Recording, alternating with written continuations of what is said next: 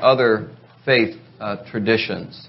I think there could be uh, a variety of answers to that. What is it that makes Christianity unique? There's a writer uh, named Michael Green. He talks about different religions and and how they are different from Christianity, and he he categorizes them. Uh, he talks about do-it-yourself religions. Uh, these are religions that uh, teach people to achieve kind of self-salvation or some sort of transcendence through like meditation or performance of rituals. So he classifies Buddhism in that uh, category. Uh, in Buddhism, you don't have a personal God to relate to. And in many forms of Hinduism as well, there's no personal God, but it's this practice that they teach you in order to achieve some level of, of salvation. So there's the, the do it yourself category of religion.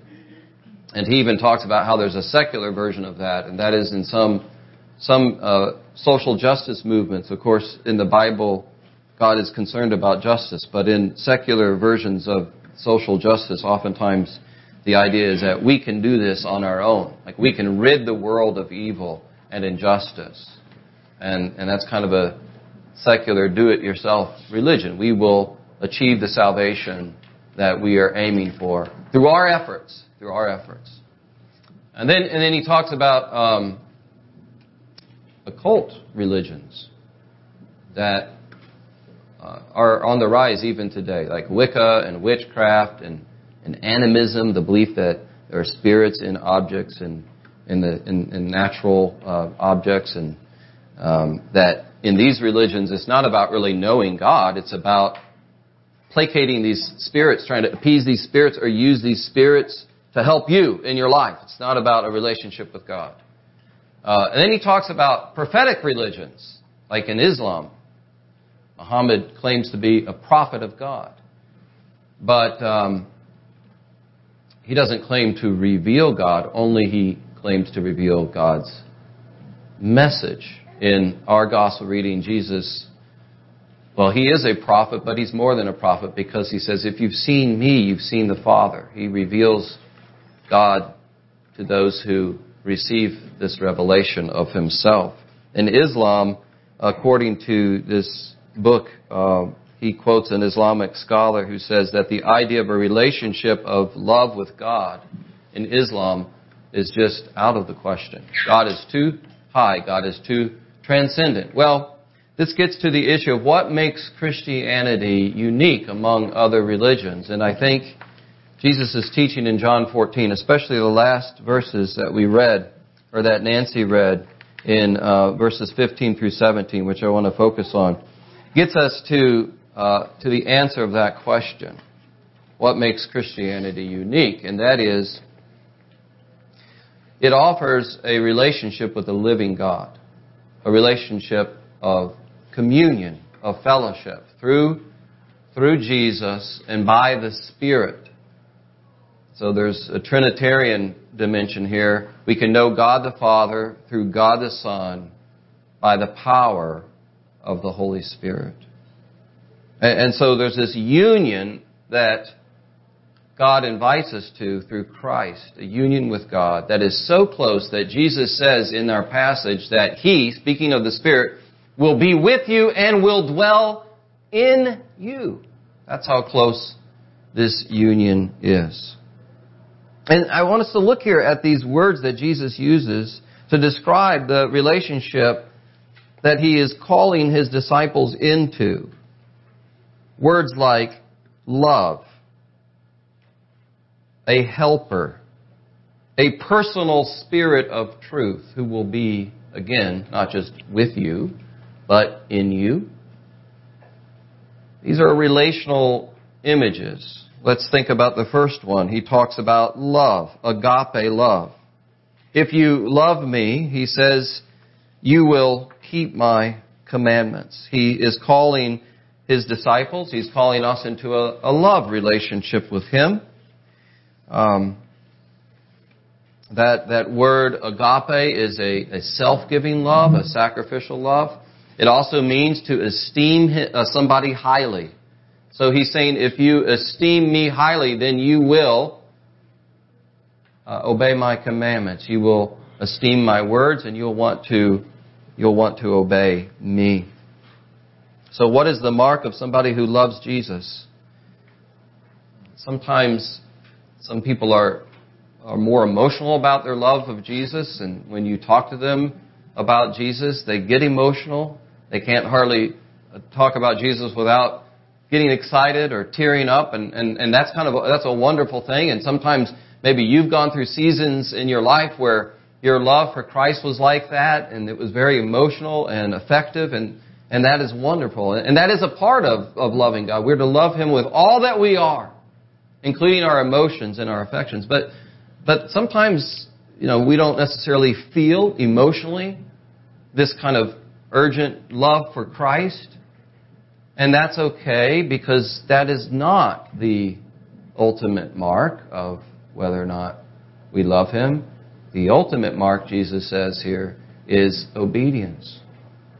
How are we doing in obeying Christ?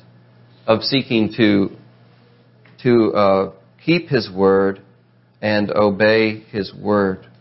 This is the fruit, this is the sign of our love for Christ, is keeping and obeying His word. Now we do this in response to His love for us. He's in this passage, this is part of His um, upper room discourse, and He has already demonstrated His love for His disciples by washing their feet. He's demonstrated this agape love. He's loved them first. He's getting ready to go to the cross where he's going to show them at the cross his agape, his sacrificial love. That's where we see the love of Christ so clearly, right? I say it all the time, but if you ever doubt the love of Christ for you, look to the cross of Christ. There's the love of God for you. So we love because he first loved us. And then in response to that love, because we esteem him highly, we, we want to obey him. We want to honor him with our lives. And of course, we don't do that perfectly, and and the disciples didn't do that perfectly.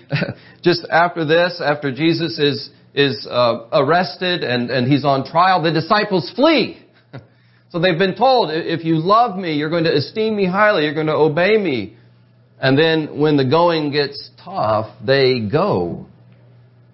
And so they need restoration. They need forgiveness. And that's what Jesus does for them. And that's what He does for us. So he's the only perfect obeyer. But this is not about perfection. This is about the direction of our life. Have we seen the love of Christ at the cross for us? Do we know that God loves us through Christ? And that will change our heart and attach us to Jesus. That's where it starts. And then Jesus calls us into this uh, kind of reciprocal relationship of love, and he makes some remarkable promises in, in, in this passage. Now we didn't, we don't have it all here, but as the passage unfolds in John 14, he begins to talk about how this relationship, uh, this, this relationship that he's inviting his disciples into is one big circle of love between the Father, the Son, the Holy Spirit, and they're included in this. Whoever has my commandments and keeps them, he it is who loves me. And then listen to this promise. And he who loves me will be loved by my Father. And I will love him. And I will manifest myself to him. So if we want to know Jesus more, want to know him more clearly, um, he's inviting us to that. We will make he says, The Father will come and love you, and I will manifest myself to you. You will know more of me in this love relationship. And, um, and then he says in verse, um, in verse uh, 20, 23, I'm sorry, I, I quoted that previous verse was not 24, it was 21, but 23 he says, and this is wonderful. If anyone loves me, he will keep my word, and my Father will love him, and we will come to him and make our home with him we will, we will set up our house. Your life will become a dwelling place for the love of the Father and the Son.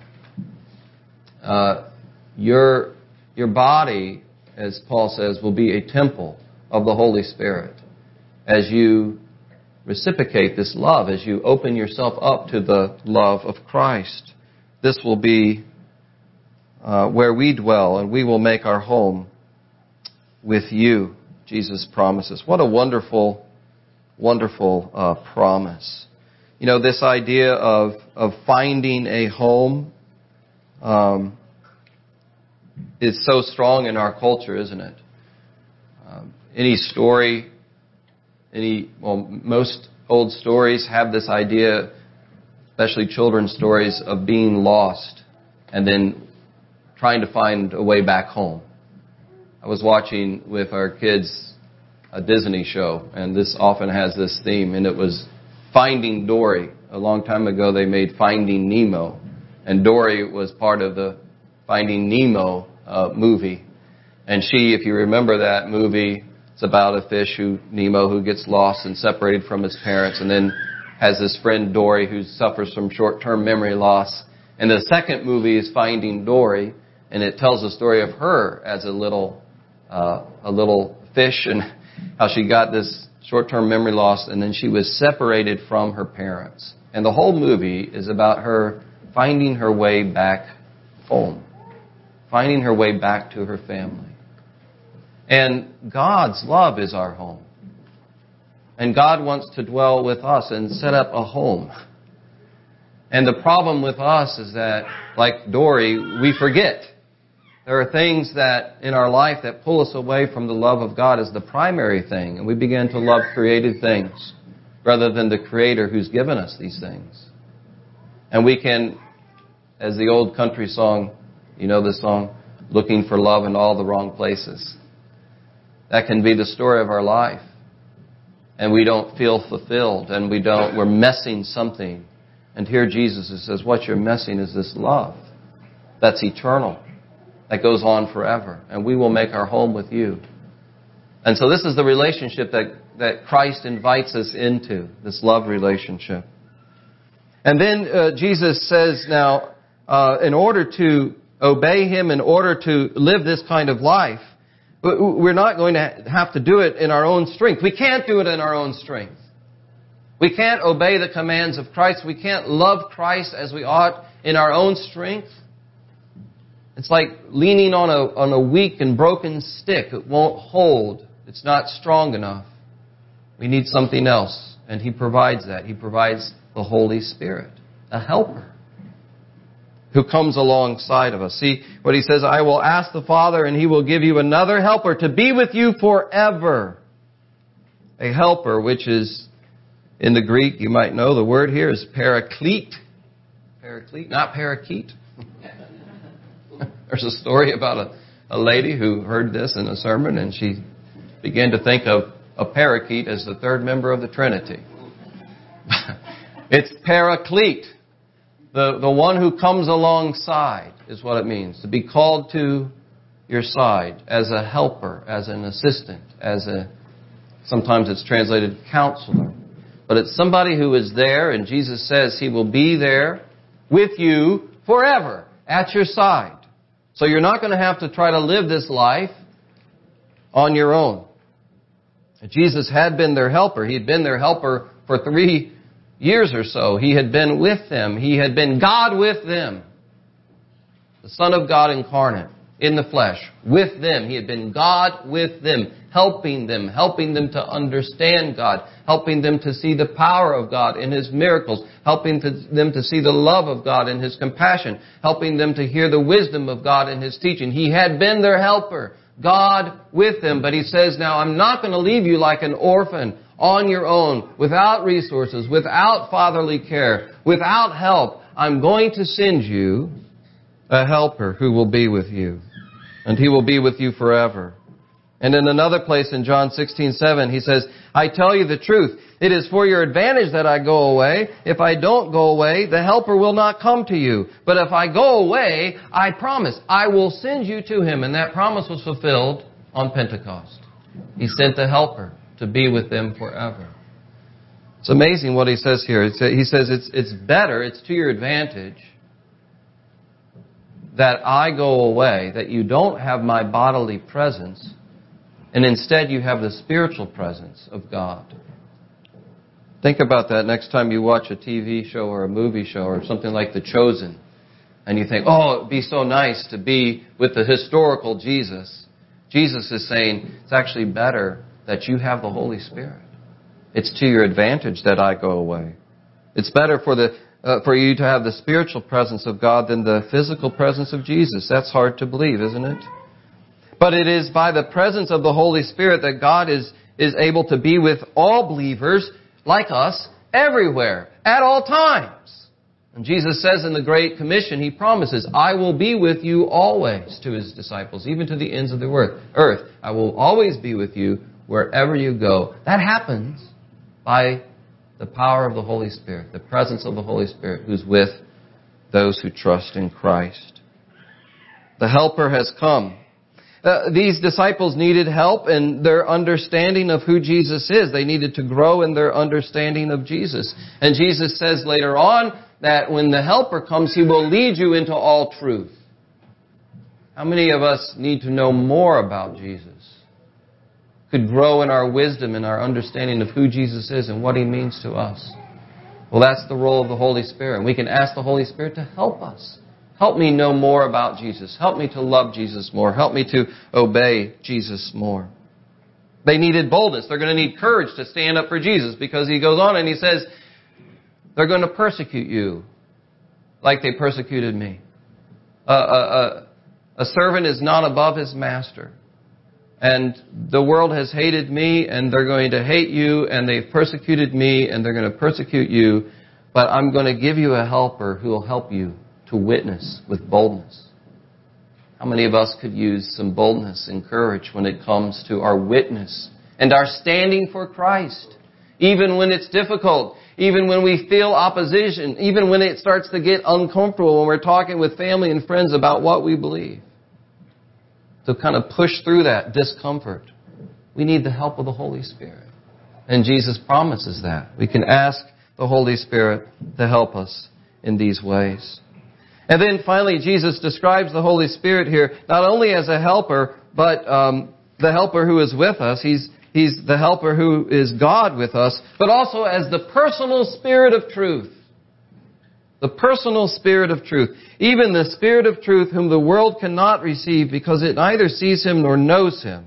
It cannot perceive. The world cannot perceive spiritual things. Spiritual things that come from God. The world is attached to the visible. To what can be perceived by the visible eye. But those who have the Spirit of Christ abiding in them can perceive the work of of the Spirit. He says the world can't receive this because it neither sees him nor knows him. Now we know that Jesus invites the world to believe in him, and we invite the world to believe in him. God so loved the world that he gave his only begotten Son, that whosoever believes in him will not perish. And so there's this disjunction between Christ and his people and the world and our job is to preach the gospel so that those who are in the world might receive Christ and be able to perceive and know the Spirit of Christ. But until that happens, until they believe, the world cannot receive because it neither sees him nor knows him. But he says, You know him for he dwells with you and he will be in you. And so here, Jesus describes the Spirit in personal terms, doesn't he? He uses personal pronouns. The Spirit is a he, a him, not an it. He will be with you. He will be in you. So to say that a Christian has received the Spirit of truth is to say that he or she is in relationship with this divine person. And this truth is the truth about who God is. And this truth about who Christ is, that He is the way, the truth, and the life. That, that is something that is open to us through the power of the Holy Spirit.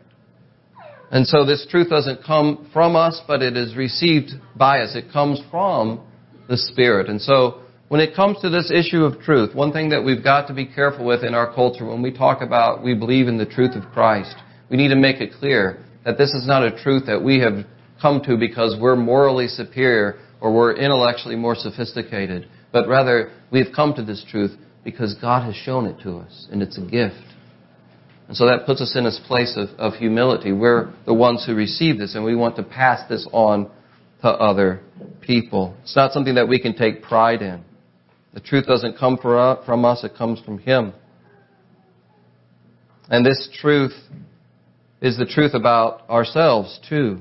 One of the roles of the Holy Spirit is to convict the world of sin and to convict us of sin.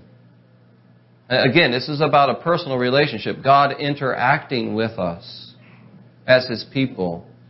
One of the roles of the Holy Spirit is to convict us of sin. Paul says in our passage that we read that we are to mortify sin. We're to kill sin by the Holy Spirit. And so this is one thing that we can ask the Holy Spirit to do in our lives is like to uncover anything that grieves Him. Anything, any attitude, as we sing about in that song, any attitude, any action that is, is contrary to the Spirit of Christ. I heard a pastor this week, he was talking about the role of the Holy Spirit in his life, and, and he said that when he became a Christian, he became a Christian as a teenage boy, he, um, he had a stack of pornography in the back of his garage. He was hiding this. This was before the days of the internet. so he had a stack of magazines hid under some logs in the back of the garage. And then when he invited Christ into his life, the Holy Spirit came in and he said, I immediately knew this was wrong. To be looking at these images that degrade women. To be involved in this sort of addictive behavior that is degrading to me was not pleasing to the Holy Spirit who dwells within. And, so he said, the, the first thing I did was grab these magazines and burn them into the, into the fire because I had an inward sense, born of the Spirit, that pornography would compromise my relationship with God. And then he goes on and he says, you know, there's so many things like that as, as Christians. And, and now decades later, after he's given his life to Christ, he said, there are things in my life that I need to ask the Holy Spirit to convict me of. And then I, I need to follow the, the prompting of the Holy Spirit, who's the Spirit of truth, when he says, hey, you know what? You really lost it there with your wife.